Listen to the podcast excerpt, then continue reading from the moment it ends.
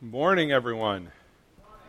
Hey, as you may have noticed, uh, you have some folks coming around with some papers and a pen if you need one. Um, papers are yours to keep.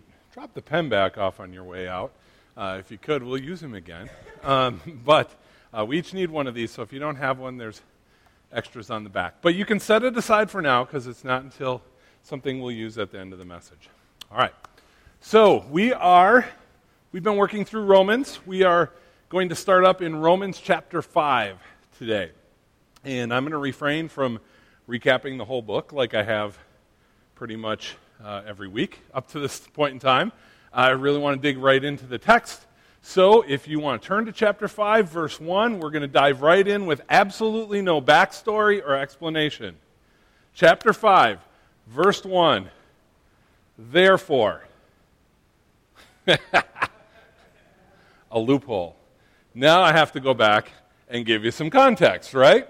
But we did get into the text before we did the backstory.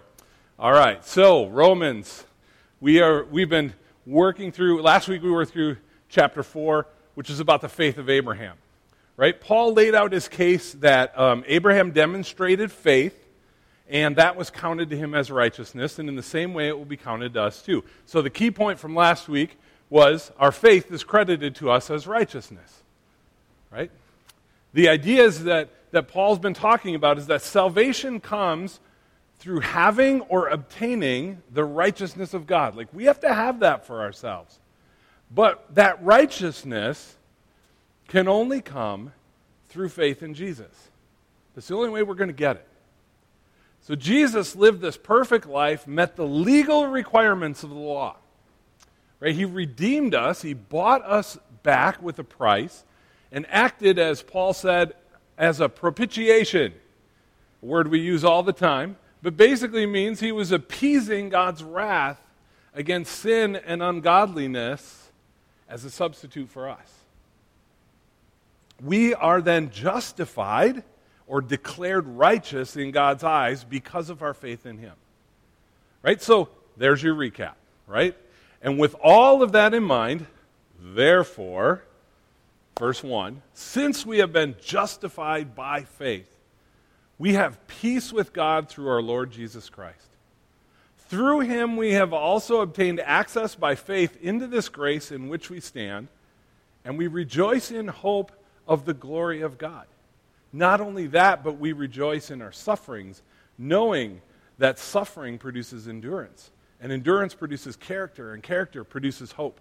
And hope does not put us to shame because God's love has been poured into our hearts through the Holy Spirit who has been given to us. All right, so this is the text we're going to work through this morning.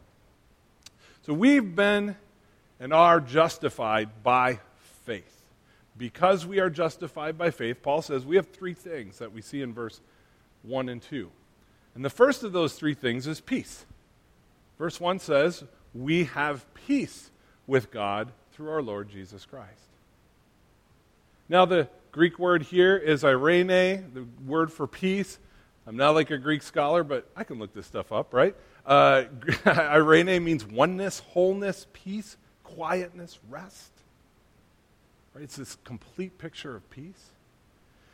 And the reality is that as unbelievers, we were enemies with God. Right? We were at odds with God before we came to faith in Christ. We were hostile toward God. We were at war with Him. Back before we knew Jesus, we probably didn't see it that way.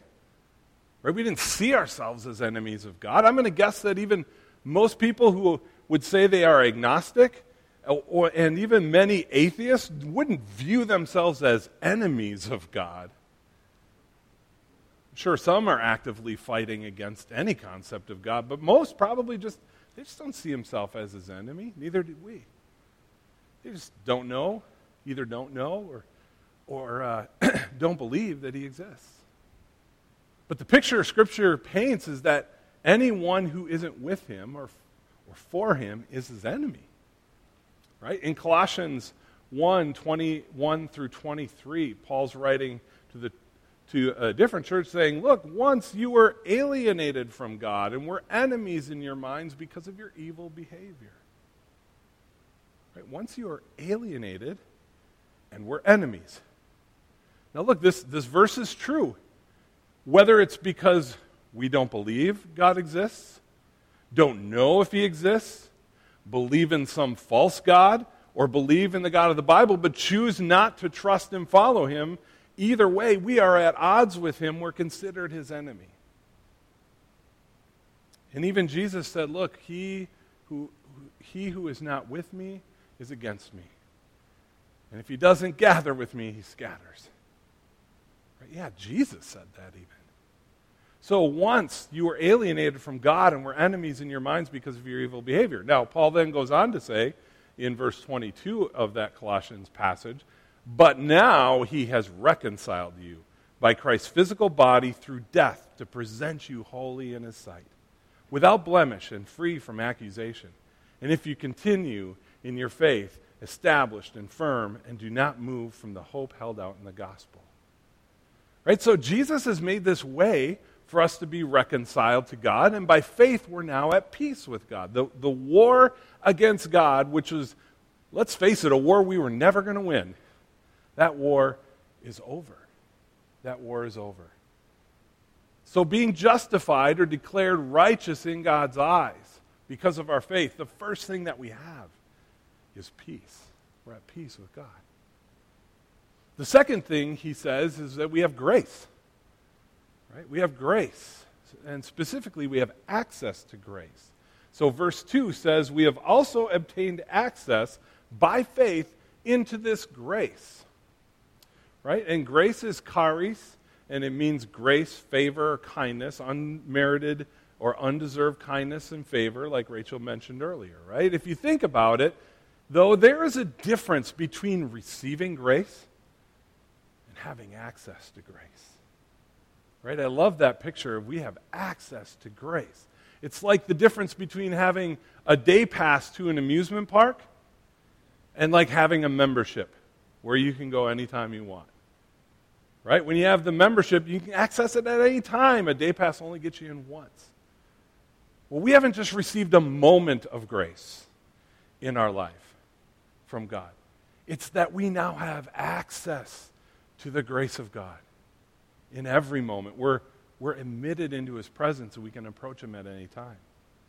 And it's, it's the idea here, the image here that, that I think uh, Paul is kind of conveying is like God is a king. We can approach God like a king. Now, approaching a king was not something that you would do without permission back in the day.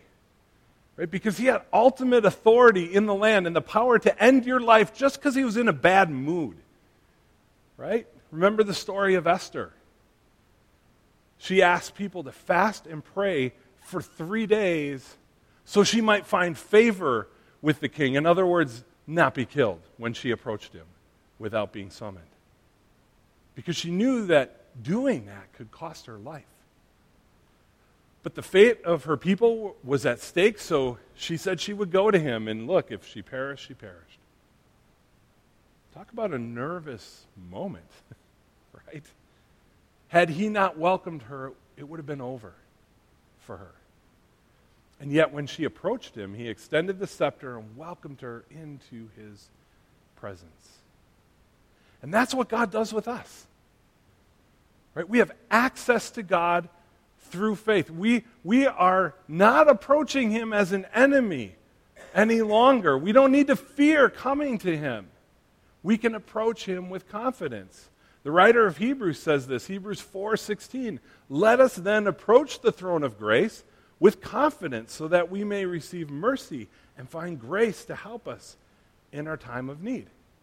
Like we have access to grace, and we should approach God confidently for it. I, don't know about you, but I think sometimes it's difficult to approach God this way. Right? Like God is intimidating sometimes in our minds. Like to really approach Him and deeply connect with Him intimately, whew, I mean, He's God.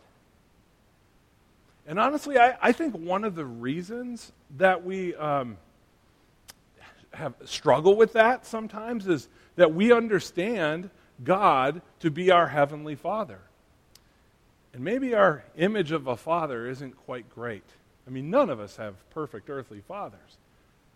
But, you know, we sing songs about God as a father and being a good, good father, and yet in our lives, our experience of a father isn't always that great. Like for some people, father means a dominating disciplinarian whose authority we fear. Like, how could we feel safe approaching God if that's how we view him? If we view him as the father who's waiting to pound us whenever we mess up? For some, their father was checked out when he came home after a long day of work. Or maybe he was a workaholic who avoided home life or was distracted by things that were, in his mind, more important than, say, loving his kid. Right? If we think God's like that, why would we want to go to him? We don't really believe he cares about us anyway. Maybe our earthly father seemed to care more about the woman he was having an affair with and abandoned his own family. Maybe we have a father who disappeared after the divorce, after the divorce. Like maybe we've been verbally, physically, or sexually abused. If we picture God as a self absorbed, self centered, or twisted God, that kind of father, how could we ever trust him? And the point is this that because of our images of what an earthly father is, it can sometimes make it the prospect of approaching our Heavenly Father in a close, intimate way, that, that can be pretty difficult. However, we need to recognize that God is not like those things. He's not like those things. He loves us perfectly. If we need mercy, it's available to us. If we need help, it's available to us. We have access to His grace because of our faith. And in this grace, we're able to stand, it says. We're able to stand before Him. He welcomes us and is glad to see us. That's the Father we can go to. So we can stand before Him in love, not with fear.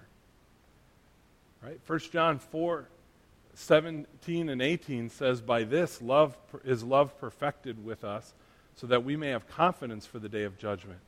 Because as He is, so also we are in the world. There is no fear in love. But perfect love casts out fear. For fear has to do with punishment, and whoever fears has not been perfected in love. Right? So we can approach God knowing we are loved, knowing we don't need to fear.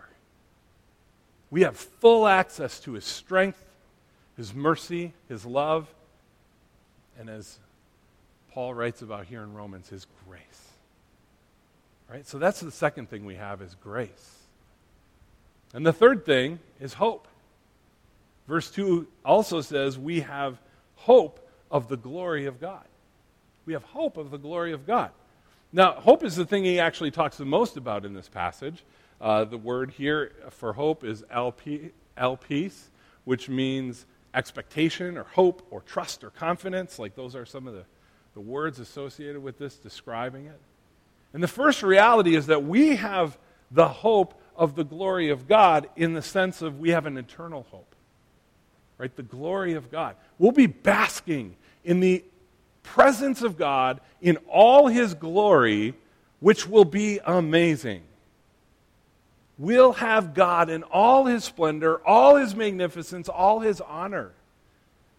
We'll be in the presence of him but also we'll experience the fullness of dignity and honor that's waiting for us as his, as his children. Like we'll have our eternal bodies, which will be great. We'll be free from sin and pain and death and sorrow. I mean, that is an incredible hope. And it isn't a hope with the sense of like wishing for something to happen, right? Like winning the lottery or getting a pony for Christmas. Right? When, when God promises something to us, we can take it to the bank. We know that it is certain and that it is true. Right? So we have this eternal hope of the glory of God that we can cling to. And that's pretty incredible. But Paul says, wait, there's more about this hope. Not only that, verse 3. Not only that, but we rejoice in our sufferings, knowing that suffering produces endurance, and endurance produces character, and character produces hope. And hope does not put us to shame, because God's love has been poured into our hearts through the Holy Spirit who's been given to us. Right? So he says, not only do we have this eternal hope of God's glory, but we can also have hope for our struggles in the here and now. Right? We can actually rejoice or take joy in our difficulties. And so, just one key idea that I want to, to pull out this morning is this that you have an eternal hope and, and a hope for here and now that will not disappoint or let you down. You have an eternal hope and a hope for the here and now that will not disappoint or let you down. And so then Paul, we can leave that up for a little bit, but Paul lays out a progression that's kind of mind blowing to kind of point out this hope for the here and now. He says, look, suffering produces endurance. Right? Like it's easy to be faithful when things are going well. Sometimes it can be hard to be faithful when things are going well. We get a little lackadaisical or whatever. But man, it's tough to cling to God sometimes when times are hard, when there's challenge. In suffering, whether it's persecution or hard times in life, that's when we learn to hold on to our faith and endure. Right? So suffering produces endurance. Then he says, and endurance produces greater character in us. Right? Like a, a person of real godly character isn't going to be wishy washy in their faith. Right? They will persevere when things get difficult, and that shows, or, or maybe a better way to put it is that builds character. Right? It builds character in us. And then when we see ourselves growing in character, when that's taking place, character produces hope that's Romans 5 5 says, Hope does not put us to shame. It, it will not disappoint us or let us down because God's love has been poured into our hearts through the Holy Spirit. Right? So that character, think about this, that character that's being produced in you, that's evidence God is at work in your life through the Holy Spirit. Right? God is the one who produces spiritual fruit in your life. It isn't the result of your own good nature. We don't really have that. Right? We aren't capable in and of ourselves of producing spiritual fruit, much less good spiritual fruit, because we aren't inherently good. We're sinful. Created in God's image? Yes, absolutely. But fallen and sinful. Right? And it's, it's just not possible. You know, just like it's not possible for a for good fruit to come from a, like a bad tree. It's not really possible for good spiritual fruit to come from an evil heart. It can only grow when your heart is being changed by the presence of God in your life. I mean, that's, that's His love, like Paul says, being poured into our hearts through the Holy Spirit. So, um, so when we see spiritual fruit growing in us and character being developed, when we start to see ourselves more closely resembling Jesus, it's confirmation to us that, first of all, our faith is real. It's accomplishing something, but it should further strengthen our certainty and bring us greater hope. Right? And so here's kind of the, the big key bottom line point for today is this your changed life in the presence of the Holy Spirit are proof that your faith has truly accomplished something real in eternity. Right? Your changed life in the presence of the Holy Spirit are proof that your faith has truly accomplished something real in eternity. And that's cause for incredible hope. I want us to close today and um, we're going to take a little uh, moment of reflection. And um, today I want you to think about the ways that God has worked in your life. Okay, think about the ways that He's changed you. Think about the fruit that He's produced in you. Okay, like the way that you've maybe grown in love. You know, the fruit of the Spirit, right? The way you've grown in love, the way you've have this deeper experience of a greater joy, the way you have a deeper sense of peace, how you've become more patient, how your kindness has grown, the goodness that's come out of you that you didn't have before, the more gentle you've become, how, how much more faithful you are, and how you're exhibiting self control in your life. Right? So think about changes like that in your life. Think about how God has softened your hardened heart. Ways that He stirred up a love for other people in you. Maybe how He's helped let go of bitterness and anger and allowed you to forgive others. Just like He's forgiven you when you messed up. Think about how He's brought healing maybe to your marriage or a friendship, how He's guided you in your relationships in life, how He has brought you joy at difficult times in difficult circumstances, and you could sense His presence carrying you through that.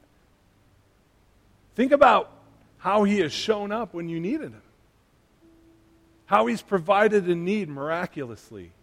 Or brought physical healing in your life. Like when you see things like that going on, in you, it should bring you greater hope. Right? Because God is working in you. And that's the idea here.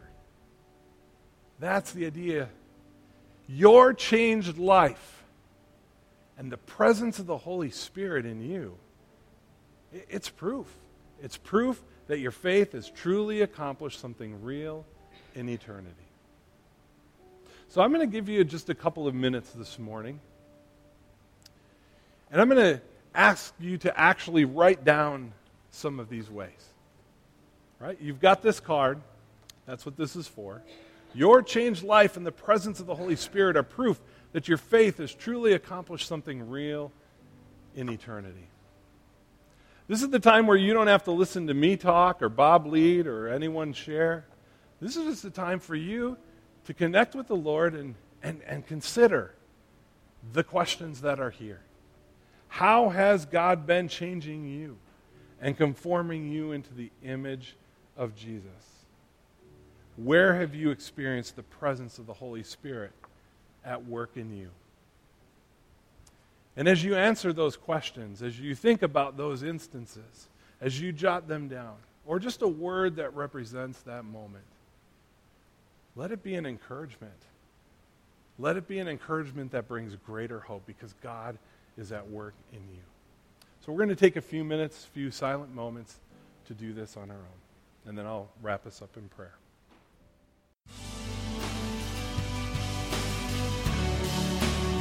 Thanks for listening to the podcast of the Portico Church in Oshkosh, Wisconsin. You can find out more about our church at porticocommunity.com.